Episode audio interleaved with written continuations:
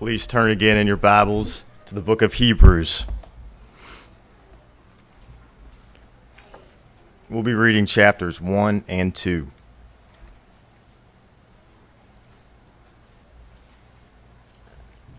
Hebrews 1. Long ago, at many times and in many ways, God spoke to our fathers by the prophets. But in these last days, he has spoken to us by his Son, whom he appointed the heir of all things, through whom also he created the world. He is the radiance of the glory of God and the exact imprint of his nature, and he upholds the universe by the word of his power. After making purification for sins, he sat down at the right hand of the majesty on high, having become as much superior to angels as the name he has inherited is more excellent than theirs. For to which of the angels did God ever say, You are my son, today I have begotten you? Or again, I will be to him a father, and he shall be to me a son?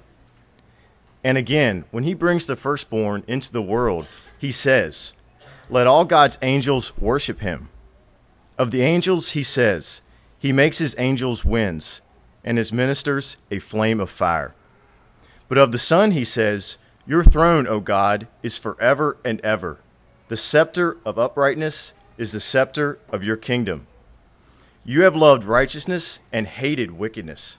Therefore, God, your God, has anointed you with the oil of gladness beyond your companions. And you, Lord, laid the foundation of the earth in the beginning, and the heavens are the work of your hands. They will perish, but you remain. They will all wear out like a garment. Like a robe, you will roll them up. Like a garment, they will be changed. But you are the same, and your years will have no end. And to which of the angels has he ever said, Sit at my right hand until I make your enemies a footstool for your feet? Are they not all ministering spirits sent out to serve for the sake of those who, who are to inherit salvation? Therefore, we must pay much close attention to what we have heard, lest we drift away from it. For since the message declared by angels proved to be reliable, and every transgression or disobedience received a just, just retribution, how shall we escape if we neglect such a great salvation? It was declared at first by the Lord, and it was attested to us by those who heard, while God also bore witness by signs and wonders and various miracles, and by gifts of the Holy Spirit distributed according to his will. For it was for it was not to angels that God subjected the world to come, of which we are speaking. It has been testified somewhere what is man that you are mindful of him, or the Son of Man that you care for him? You have made him for a little while lower than the angels. You have crowned him with glory and honor, putting everything in subjection under his feet. Now, in putting everything in subjection to him, he left nothing outside his control.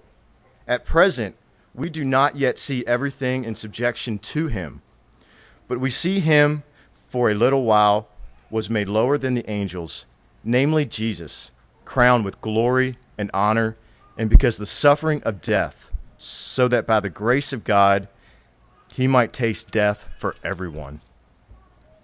For it was fitting that he, for whom and by whom all things exist, in bringing many sons to glory, should make the founder of their salvation perfect through suffering. For he who sanctifies and those who are sanctified all have one source. That is why he is not ashamed to call them brothers, saying, I will tell of your name to my brothers. In the midst of the congregation, I will sing your praise. And again, I will put my trust in him. And again, behold, I and the children God has given me. Since therefore the children share in flesh and blood, he himself likewise partook of the same things, that through death he might destroy the one who has the power of death, that is, the devil, and deliver all those who through fear of death were subject to lifelong slavery. For surely it is not angels that he helps, but he helps the, offspring of Abraham. Therefore, he had to be made like his brothers in every respect, so that he might become a merciful and faithful high priest in the service of God, to make propitiation for the sins of the people. For because he himself has suffered when tempted, he is able to help those who are being tempted.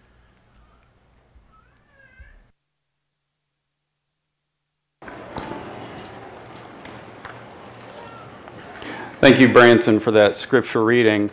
A, bit of a long passage, but it gives us a, a, a wonderful overview of the person of Christ and, and of his ministry. And in our sermon this morning, I, that's what we will be focusing on. You can open your Bibles to, to 1 Timothy chapter 3, verse 16, which will be our text. So in our, in our last sermon, we, we looked at, at verse 15 and re, we reviewed the church and its nature and its mission. We talked about the church as a household of God and, and how that reflects our relationship to God as, as our Father and to each other as, as brothers and sisters, and how we have been adopted as sons of God, uh, which is described in, in Ephesians 1. We also talked about how we're assembly of God's children, his representation on earth, his ambassadors, for a king who has an interest in, in expanding his kingdom to all peoples and to all nations. And then finally, we talked about one of the duties of the church is to be faithful in proclaiming and displaying and defending the truth. And so, if, if you had to identify one of the, or if, if you had to identify the single most important truth of the Christian faith, what, what would you say that is? If there's only one doctrine that, that you could pick as, as being central to our identity as, as Christians, and that gives substance to every other belief that we have, what would it be? Would you pick the nature of humanity, of sin, or the character of God, the Holy Spirit, or the church? Well, I'm going to argue today that, that the nature and person of Christ is the, the single most important truth of the Christian faith. And granted, to understand the significance of Christ, we need to have an understanding of, of all these other doctrines. But it's the person and the work of Christ that sets Christianity apart from all the other religions and all the other cults of Christianity. And there's many different religions, uh, depending on your sources. Um, some people say that there's five main religions, and, and others say there, there's tens of thousands of religions and, and subgroups of religions. But every one of those groups has some explanation for, for the nature of reality. What, what is the situation that we're in? And, and they usually acknowledge that, that there's some problem, and, and they have their own prescription for, for how we fix that problem but usually the, the burden lies on the individual to, to achieve or perform or avoid certain things to, in order to, to become right with whoever their deity is. And Christianity is really the only religion that, that teaches that the solution to our problems is not within us. It is not within our power to, to achieve the solution, but it's outside of ourselves in the person of Jesus Christ. And so the solution to the problem of, of brokenness and sin and failure and evil and despair and hopelessness and whatever else you want to call the problem that we see in our lives and in our world is found in the person of Jesus Christ. But today, as, as it was in the early church, people have twisted the truth about Jesus. They, they accept the person of Jesus, but they, they adjust Jesus to fit what they want to believe about him. They like for Jesus to be a model of, of love, or they like Jesus to, to be a model of, of sacrificial death, but they don't want Jesus to be the authority that tells them how to live. And so you have all the cults that, that claim to be Christian, but, but modify their, their doctrine of Christ to, to fit uh, the way that, that they would like to, to see him. But as we see in our text today, that there's certain fundamental truths about who Jesus was and, and what he did that, that cannot be neglected and that is central to every Christian denomination. And it, it really is the defining line between what is Christian and what is not Christian. So let's read our text 1 Timothy 3, verse 16. Great indeed, we confess, is the mystery of godliness. He was manifested in the flesh, vindicated by the Spirit, seen by angels, proclaimed among the nations, believed on in the world, and taken up in glory. You'll notice that the preceding verse ends with describing the church as a, pillar and buttress of the truth. And that is followed by this verse, which begins, Great indeed, we confess. And this wording in the, in the ESV doesn't put it quite as, as starkly as, as some other versions, which use words like most certainly, or without controversy, or beyond all question. The idea is, is that of introducing a, a very important and fundamental idea. The, the, this is the only place in the Bible that this Greek word is used, but the, it has the idea of everyone agreeing on or saying the same thing. So th- this is not a, a, negotiable thing. This is not a, uh, idea that, that's up for discussion. And while we said last time that the flow of this, this book is somewhat interrupted by this little section here, it, it fits into the theme of the book that we've been discussing, which is the importance of maintaining true doctrine and, and rejecting false teachers, and the importance of, of leaders being qualified, and, and as we'll see later in the book, of, of those leaders effectively leading the church. That results in, in the uh, maturing of, of believers. I'm going to take just a few minutes to talk about the importance of truth and our understanding of truth and how it affects the way that we approach the idea of, of God or of Jesus um, as described in this passage. The, the philosophical understanding of truth in our culture has, has shifted as we've moved away from an acceptance of the reality of God. And philosophers have have been working on redefining truth from to be something that, that is created by consensus or constructed over time, or it just simply it, it's defined as something that works for a particular society. Norman Geisler is an apologist, apologist who co-wrote a book on truth, and he outlined six characteristics of truth that I'd like to review quickly. Number one, truth is discovered, not invented. Number two, truth is transcultural. If something is true, it is true for all people in all places at all times. Three, truth is unchanging even though our beliefs about truth change. Four, beliefs cannot change a fact no matter how sincerely they are held. Five, truth is not affected by the attitude of the one professing it. And six, all truths are absolute truths. Even truths that appear to be relative are absolute. So if we accept this perspective of truth, it, it, demands the existence of an objective reality. We're saying that, that truth is something that exists in spite of our ability to understand it in spite of our ability to see it, it, it's there regardless of our, of our position under it.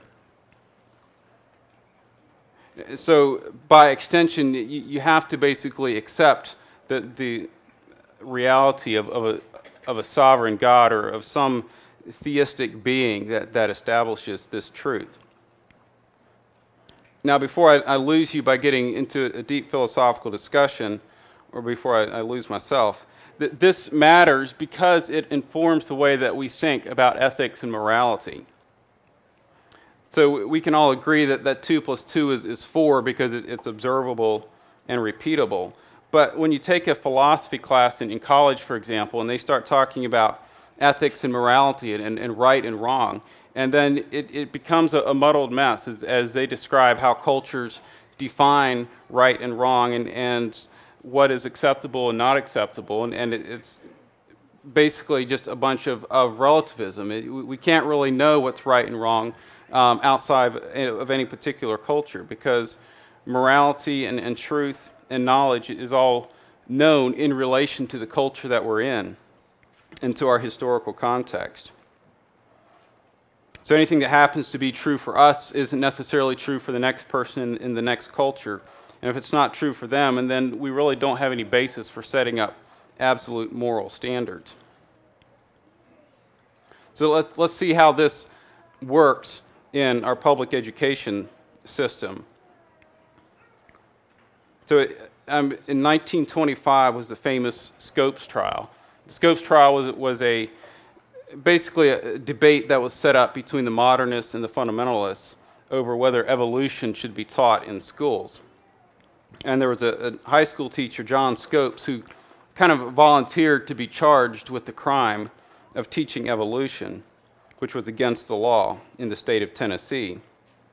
And so they, they had the most powerful um, lawyers and, and, thinkers in the country basically converged on this little town of, of Dayton, Tennessee, to have a debate on the merits of, of creation versus evolution. But in the end, he was found guilty of teaching evolution and was fined $100. And so it wasn't until the 1960s that the evolution kind of started to come around again into the, into the public schools. And some states began to, to pass laws that said that, that evolution had to be taught alongside with, with creation uh, theory in the schools. And then a little bit later in the 1980s, the courts began to rule that, that creation could not be taught in the public schools because it was religion and not a science. And finally, in 1987, a Supreme Court rule declared that creation could not be taught in any public schools. And later in, in 2005, there was another court decision that prohibited the teaching of intelligent design theory, which, which isn't specifically creationism, but it, it's critical of, of evolutionary thought and, and teaches that, that there is evidence for, for intelligent design. And so, as, as our culture rejected the, the existence of a sovereign God, it, it, it had to reject cre- the idea of creation. And so you, you can see just in, in 90 years' time how, how evolution goes from being against the law to, to where teaching creation is against the law. And, and on the heels of this rejection of, of creationism, and along with, with the prohibition of, of prayers in public schools, we have to, debates today that only 10 years ago would have been laughable. And it's this whole uh, issue of, of gender identity and who gets to use which bathroom in, in schools. It would have been a, a ridiculous conversation only a number of years ago, but it is the logical end of a worldview that rejects the existence of an objective reality. And so if, if, we, if, if we insist that reality is, um, is determined by us or by the society, then, then there's no problem with, with this worldview. Which brings us back to our text. The church is to be a pillar of the truth, a truth that is objective and unchanging. And this is truth that is without controversy and beyond all question. So, how does he describe this? He says it is the mystery of godliness. So, notice that, that godliness is closely connected to truth. What do we mean by godliness? we generally think of, of holiness, that that thing of, of living the way we should, of, of ordering our lives the way that, that God wants us to. And godliness includes that, but I, I like the definition from one Bible dictionary that says godliness is, first of all, a respect for God that affects the way a person lives. And there's a book titled Everyone's a Theologian, which also has that idea whether we admit it or not, we have ideas about God and about reality that, that shape the way we live. So, to live godly lives, we must first have a knowledge of God that informs and shapes the way that we order our lives. And this is reflected in the way, not only the, the kind of moral choices that we make, but the way we manage our time, the way we invest our resources, the way we relate to our family and our community, and the way we plan for our future. And in, in relation to our moral decisions, sometimes we just try to apply external controls to, to kind of manage our sinful appetites. And we find it necessary to, to apply those controls to our, our children's sinful appetites. And, and that works at least temporarily in restraining evil. But if, if our idea that we can achieve or maintain godliness by, by external controls, we will either violate our controls or we will establish a false sense of godliness. So, the, the proper view of Jesus is essential in developing a life of godliness.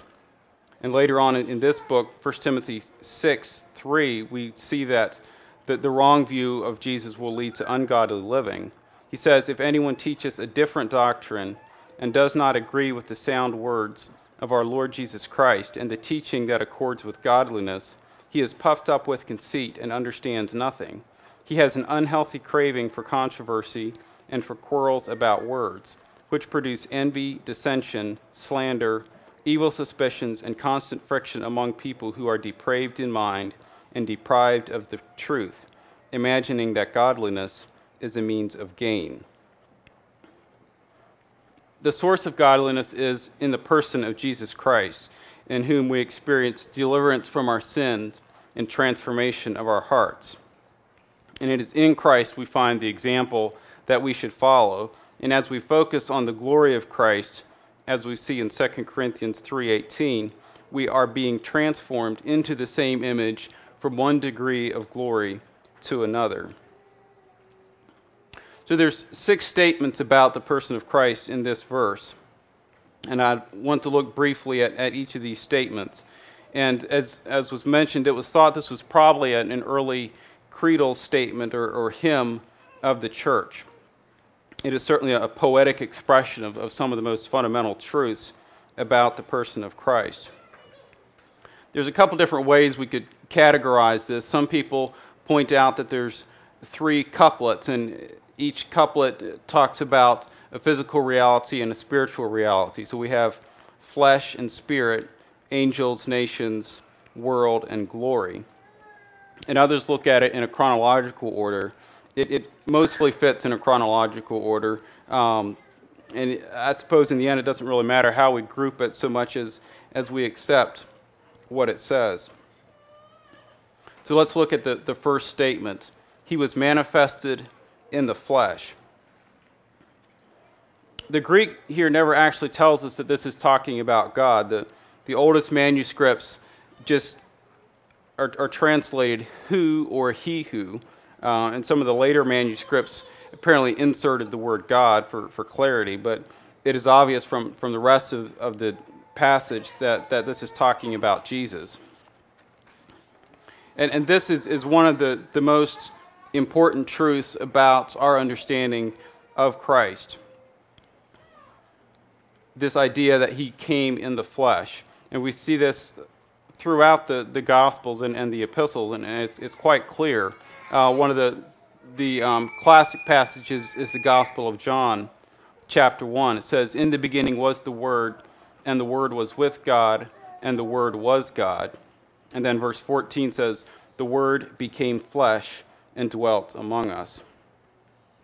And, and this is kind of the, the litmus test for, for false teachers in 1 John 4 2 and 3. By this you know the Spirit of God. Every spirit that confesses that Jesus Christ has come in the flesh is from God, and every spirit that does not confess Jesus is not from God. So if, if Jesus would, was not God in the flesh, then his teaching really doesn't have any more authority than any other good teacher. But also, if, if Jesus was not God, then his death is not sufficient to atone for our sins. God's holiness demands a penalty for sin, and he required a perfect sacrifice. This also says that he was manifested in the flesh. It doesn't say he was made or created, but manifested. Jesus existed for all time and was not, was not created at the time that he was born.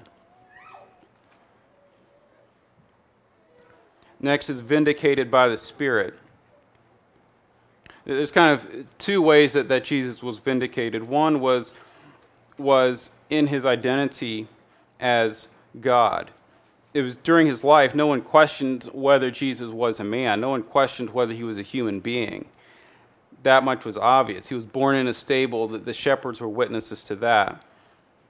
And during his life, he grew in wisdom and stature. He ate and slept and cried and prayed. He sweated and he bled. But the thing that got him crucified was his teaching that he was God, that he was the Son of God. There, there had been glimpses of his divinity through his life. After his baptism, the Spirit of God descended on him like a dove. And he cast out demons by the Spirit of God in, in Matthew 12. And in Matthew 7, we see that the crowds noted that he taught as one who had authority. But the, the final and irrefutable evidence of his divinity and his identity as a person of God was his physical bodily resurrection from a physical bodily death. And we see this in, in Romans 1 4, where Paul says, He was declared to be the Son of God in power, according to the Spirit of holiness, by his resurrection from the dead, Jesus Christ our Lord. So, by his resurrection, he was declared by the Spirit to be the Son of God. And the other part of, of this vindication was, was that of his holiness, of his perfect, sinless being if, if Jesus were just um, masquerading as the Son of God, if he were truly uh, sinful, had a sinful nature like, like the rest of us, and then he would not have been raised from the dead. And Hebrews 4:15 says he was tempted in all parts like we are, yet he was without sin. And 1 Peter 2 also says he committed no sin. So we see in his resurrection we are convinced of his divinity as well as his sinless humanity. Next is seen by angels. This is a little bit more difficult to, to understand um, exactly what, what he's referring to. It's interesting to, to note the times that the angels appeared in the life of Jesus. They were witnesses to his life from, they, they foretold his birth to Mary and Joseph. They announced his birth to the shepherds they directed the flight to Egypt when Herod sought to kill Jesus. They ministered to Jesus after his temptation in the wilderness. They came to Jesus in the Garden of Gethsemane. They rolled away the stone from the tomb and announced his resurrection, and they were present at his ascension. So basically, you have angels witnesses to the life of Jesus. But they're also witnesses to the glory of the redemption story. And we see this in 1 Peter 1:12 where he says, "The angels desired to look into the things that were prophesied by the prophets regarding the suffering of Christ and the glory that should follow." They, they, they knew that, that something was up, that, that God had a plan, but they, they wanted to look into this. And we see in Ephesians 3:10 that it is through the church that the wisdom of God is made known to the rulers and authorities in heavenly places. And finally, we see in Revelation the angels are worshiping the Lamb, saying, Worthy is the Lamb who was slain. To the angels, too, are, are witnesses of the, the wonder of this redemption story. Next is proclaimed among the nations. And, this was basically starting at, at Pentecost, the disciples and the apostles who had witnessed the life and teaching of Jesus began to, to boldly proclaim the gospel. They didn't just stay in Jerusalem, but, but spread this message throughout the Roman Empire. And even when they faced incredible persecution, they did not retreat. And this boldness of the apostles is cited as, as one of the evidences for the authority and authenticity of the resurrection. Some people say the resurrection was just a hoax, that, that the disciples just made this up to propagate their message. But it is unlikely that all 12 of them would have been willing to face a life of torture or be willing to face torture and death through their life of, of ministering the gospel if, in fact, they were, were spreading an untruth. And that's not to say that all people who suffer for their beliefs are suffering for the truth, but they probably are suffering for something that they sincerely believe in.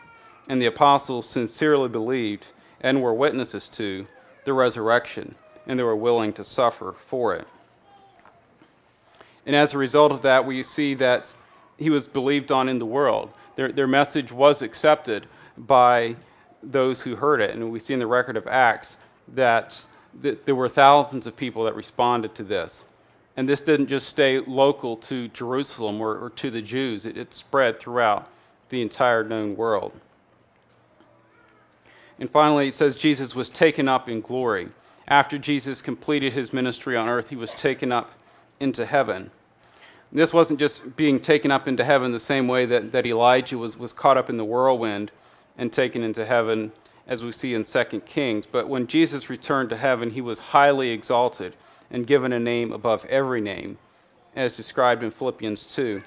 And he returned to his place of glory at the right hand of the Father. And this is the summary of the gospel. This is the central message on which we stand as a church. A proper understanding of the person of Christ will influence the way we live our lives. If Jesus is just a collection of stories that we review on Sunday at church, he will not have much influence on us the other six days of the week. But if he is a real, living, breathing person who walked on earth and suffered and died so that all mankind can be reconciled to God, then we will order our lives in a way that reflects our understanding of that sovereignty and holiness. And we can look around us at, the mess that the world is in and, and wring our hands about the, the mess that we're in politically. And the, the solution, though, as, as we look at that, isn't to implement new legislation or new legislators if we're going to maintain a, a, sustainable society, it's because we, as parents and families and churches, are committed to the truth of the gospel more than, than we are to the message of compromise or tolerance of sin or acceptance of other religions that is, is being preached in the popular culture. And it's not just out there. When we come face to face with the sinfulness and ungodliness of our own hearts, and when, and when we see this ungodliness in those we love and in our family, we are reminded that Christ died for us too. It's not just for the sins of the, the pagans and the godless. Our own hearts are just as broken and prone to wonder. And but for the grace of God, we too would be chasing the futile dreams of the world. One person who understood this reality of the, the sacrifice of Christ and the, the change that it wrought in his life was, was Richard Wurmbrand, who was a Christian in communist Romania after World War II. He was imprisoned for preaching the gospel and endured eight years of unspeakable torture and suffering because of his faith. Eventually, he was released, and in spite of being warned not to preach again, he went right back to preaching in the underground church. And a couple years later, he was discovered and returned to prison for another five years. He describes some of the experiences of prison in his book, Tortured for Christ, and talks about how the Christians were willing to, to suffer in, in spite of, or they were willing to, to preach Christ in spite of the suffering that they knew they would experience. The, the one thing that they did in, in prison that the Christians would, wanted to preach the gospel to the other prisoners, but they knew the penalty for preaching was having a beating. And so he said that it was actually a good arrangement that, that they would preach the gospel and the guards would get to beat them. And so they were both happy. And, and he says how, how one guy was, was preaching and the guards burst in and, and um, found him, took him to the beating room, beat him mercilessly finally brought him back and then threw him on the floor of the cell. And he slowly gathered himself together, looked around, and said, Now, brethren, where did I leave off before I was interrupted? And kept on preaching.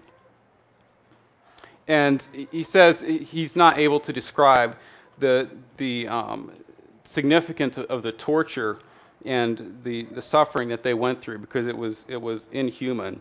And, and many prisoners died from the severity of, of the beatings and the torture. He survived, he, he was eventually released from prison.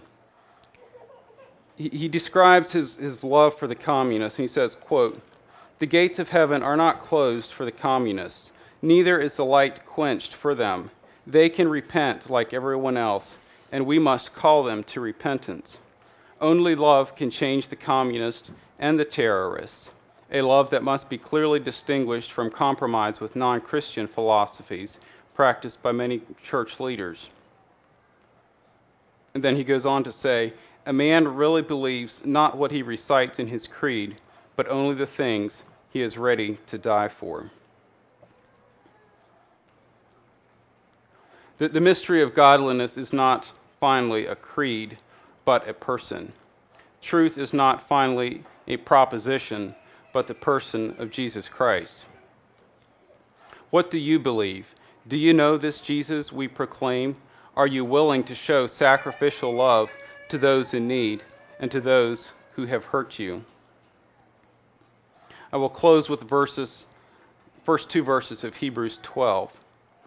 Therefore since we are surrounded by so great a cloud of witnesses, let us also lay aside every weight and sin which clings so closely, and let us run with endurance the race that is set before us, looking to Jesus, the founder and perfecter of our faith, who for the joy that was set before him endured the cross, despising the shame, and is seated at the right hand of the throne of God. Let's have a song.